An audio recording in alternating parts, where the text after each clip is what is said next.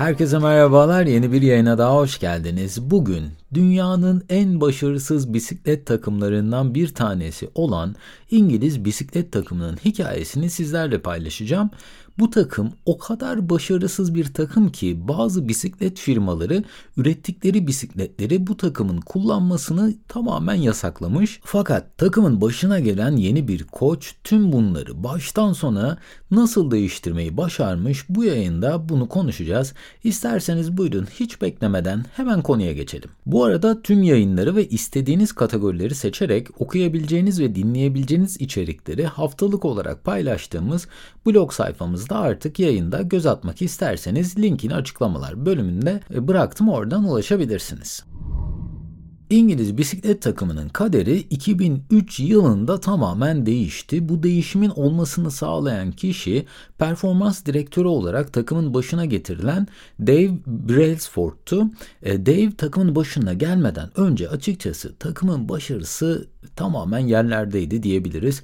Son 100 yıldır gözle görülür hiçbir başarı elde edememişlerdi. 1908 yılından 2003 yılına kadar olimpik yarışmalardı. Sadece bir adet altın madalya ile evlerine dönebildiler. Hatta dünyanın en önemli bisiklet yarışlarından biri olan Tour de France'da son 110 yıl içerisinde bir adet yarışı dahi İngiliz takımı ne yazık ki kazanamadı. Takımın başarısızlığı o kadar meşhur bir hale geldi ki Avrupa'da birkaç e, iyi bisiklet üreticisi bu takıma bisikletlerini satmama kararı aldı. Çünkü bisikletlerinin bu kadar kötü performans gösteren bir takım tarafından kullanılmasının markalarına çok büyük bir zarar verebileceğini düşünüyorlardı.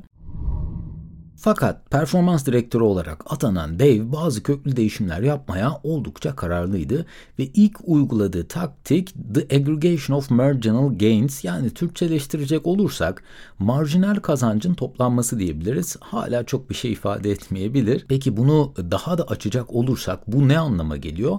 Takımın performansını etkileyecek her şeyi en ufak parçalara bölüp her bir parçayı en ufak gözle görülür, fark edilebilir olduğu düşünülmese dahi şu anki durumundan daha iyi hale getirmek tüm bu ufak iyileştirmelerin de bir araya gelmesiyle de çok büyük bir etki yaratmak anlamına geliyor bu. Peki takım direktörü ne gibi değişimler yapmaya karar verdi? İsterseniz gelin bir bunları inceleyelim öncelikle. İlk olarak bisikletlerin koltuklarını daha rahat koltuklarla değiştirmeye başladılar. Ardından lastikleri her antrenmandan ve yarıştan önce alkolle derinlemesine temizlemeye başladılar. Böylelikle lastiklerin arasında hiçbir kir veya da toz birikintisi kalmamasıydı hedefleri. Bu sayede lastikler daha iyi yol tutmaya başladı. Bunun ardından da bisikletçileri Kişilerin vücutlarının her bölgesindeki sıcaklık değişimini ve kas hareketlerini takip eden sensörlerle donatılmış kıyafetler aldılar. Bu sayede her antrenmanda e, ve her yarışta bisikletçilerin nasıl kaslarının nasıl tepki verdiği ile ilgili çok fazla veri toplamaya başladı bu takım ve bununla da yetinmeyip bisikletçilerin antrenmanlardan sonra kullandığı kas gevşetme jellerini de değiştirmeye karar verdiler. Yüzlerce farklı kas gevşetici jeli e, tek tek deneyip en etkili ve hızlı kas gevşemesini sağlayan jeli bulup e, bunu tüm takıma dağıtmaya karar verdiler. Ayrıca özel bir cerrah kiralayıp yanlış duymadınız özel bir cerrah ameliyat yapan bir kişiyi kiralayıp e, takımın ellerini nasıl en etkili şekilde yıkayacaklarıyla ilgili bütün takımı bilgilendirdiler. E, buradaki amaçları takımdakilerin grip olma oranını azaltmaktı aslında ve tüm bisikletçilerin daha iyi uyku uyuyabilmesi için en rahat yatak ve yastıkları araştırmaya başladılar. Tüm takım üyelerinin evlerindeki yatak ve yastıkları değiştirdiler. Hatta bununla da yetinmeyip takım kamyonetinin içini her köşesine varıncaya kadar beyaza boyama kararı alıyor bu takım. Ardından en ufak toz taneleri bile gözle görülebilir bir hale geliyor.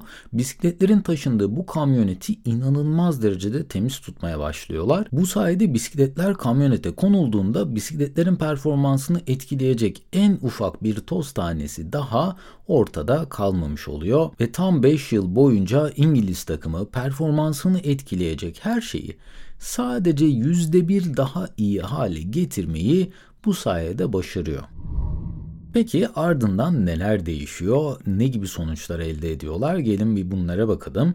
2008 yılında düzenlenen Beijing Olimpiyatlarında tüm altın madalyaların %60'ını İngiliz takımı kazanıyor. 4 yıl sonra Londra'da düzenlenen olimpiyatlarda ise tam tamına 9 adet olimpiyat rekoruna ve 7 adet dünya rekoruna imza atıyorlar. Aynı yıl içerisinde Bradley Wiggins Tour de France'da birinci oluyor. Bir sonraki sene ise yine İngiliz takımından Chris Froome yarışı birincilikle bitiriyor. 2015, 2016, 2017 senelerinde de yine İngiliz takımı Tour de France'da birinci olmuş 6 yıl içerisinde toplam 5 birincilik elde etmişler. 2007-2017 yılları arasında ise farklı kategorilerde toplam 178 dünya şampiyonluğu, olimpik ve paralimpik kategorilerinde ise toplam 66 adet altın madalya kazanmayı başarıyorlar. Aslında bu başarının arkasındaki en büyük etken her gün yüzde bir bir alanda daha iyi olabilmekten geçiyor. Çoğu insan bir anda gerçekleşen başarının peşinde koşarken başarı çoğu zaman uzun vadede kendini göstermeyi tercih ediyor. Eğer her gün bir konuda yüzde bir daha iyi hale gelebilirseniz bir yılın sonunda o alanda tam tamına %37.78 o konuda daha iyi hale gelebilirsiniz. Matematiksel olarak da bunu hesaplamak isterseniz 1.01 üzeri 365 oluyor. Yani her gün 0.01'lik bir değişim kaydettiğiniz için e, bunu her gün için çarpmaya başlıyorsunuz ve 1.01 üzeri 365 37.78 yapıyor. E, bir de her gün bir konuda yüzde bir daha kötü olursanız ne oluyor? Bir yıl içerisinde neredeyse o başarı sıfıra yaklaşıyor diyebiliriz. Ayrıca bunu detaylıca gösteren e, grafiği de açıklamalar bölümünde linkini bıraktım. Oradan ulaşabilirsiniz. Peki buna örnekler verecek olursak e, neler verebiliriz? Örneğin yeni bir enstrüman öğrenmeye başladığınızı varsayalım veya da bu kodlama öğrenmekte olabilir, yeni bir dili öğrenmekte olabilir e, veya da ne bileyim yeni bir ürün tasarlamaya bugün başlama kararı aldığınızı varsayalım. Eğer her gün sadece yüzde bir daha iyi hale gelebilirseniz yani her gün gitar üzerinde bir adet akor basmayı veyahut da programlama dilinde bir adet kodun ne işe yaradığını veya farklı bir dilde bir adet yeni bir kelime öğrenmeyi başarabilirseniz önümüzdeki yıl ilk başladığınız duruma göre %37.78 daha iyi bir hale geleceksiniz. Bir de bunu 5 yıl boyunca yaptığınızı düşünün veya 10 yıl, 15 yıl gibi bir zaman periyodunun ardından ne gibi sonuçlar alabileceğinizi bir düşünün. Fakat burada atlanmaması gereken bir konu var. Bir alışkanlığın sizde sürekli hale gelebilmesi için sizi sıkmaması ve bunaltmaması gerekiyor. Yani her gün %20'lik veya 30'luk bir ilerleme kaydetmeye çalışırsanız uzun vadede her gün bunu takip etmeye çalıştığınızda bir gün bunalıp tamamen bırakma kararını kolayca alabilirsiniz. Halbuki her gün %1 ulaşılması çok çok kolay bir hedeftir. En kolay alışkanlık kazanma biçimi size bir iş gibi gelmeyen, sizleri böyle aşırı zorlamayan alışkanlıkları seçmekten geçiyor. Günümüzde pek çok insan çok hızlı sonuçlar almaya hedefli bir biçimde yaşıyor.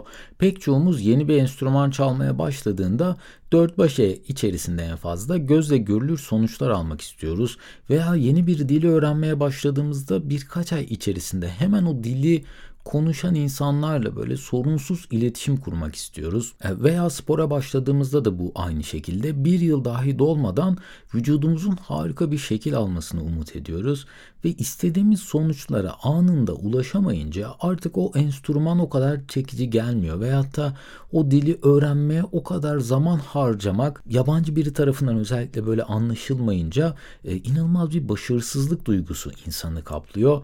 E, haftada dört gün spora gitmek de aynı şekilde. Yani bir yıl boyunca bunu yaptığınızda haftanın dört gününü harcamanıza rağmen artık o istediğiniz, hayal ettiğiniz sonuca hemen ulaşamadığınız için artık size o kadar çekici gelmiyor.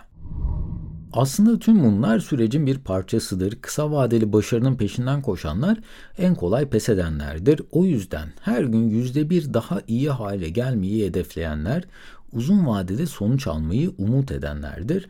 Ancak bu sayede İngiliz takımı gibi e, bu İngiliz takımın elde ettiği başarılar gibi başarıları elde edebilirler. Eğer fark ettiyseniz e, takımın başına gelen koç Dave Braceford 2003 yılında bu takımın başına geliyor fakat takım 2008 yılında başarılar elde etmeye başlıyor. Yani Tüm bu değişimler takımın harcadığı emekler en ince detaylara kadar inilip gözlemlenen verilere rağmen takım 5 yıllık bir sürecin ardından ilk gözle görülür başarısına imza atıyor.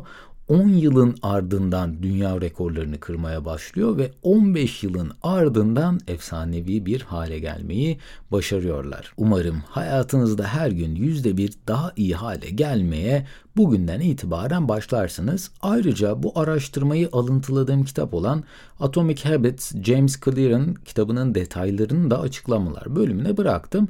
Yine aynı şekilde tüm yayının yazılı metnine ve kullandığım kaynaklara açıklamalar bölümünden ulaşabilirsiniz. En kısa sürede yeni yayınlarda görüşmek üzere. Kendinize çok iyi bakın. Hoşçakalın.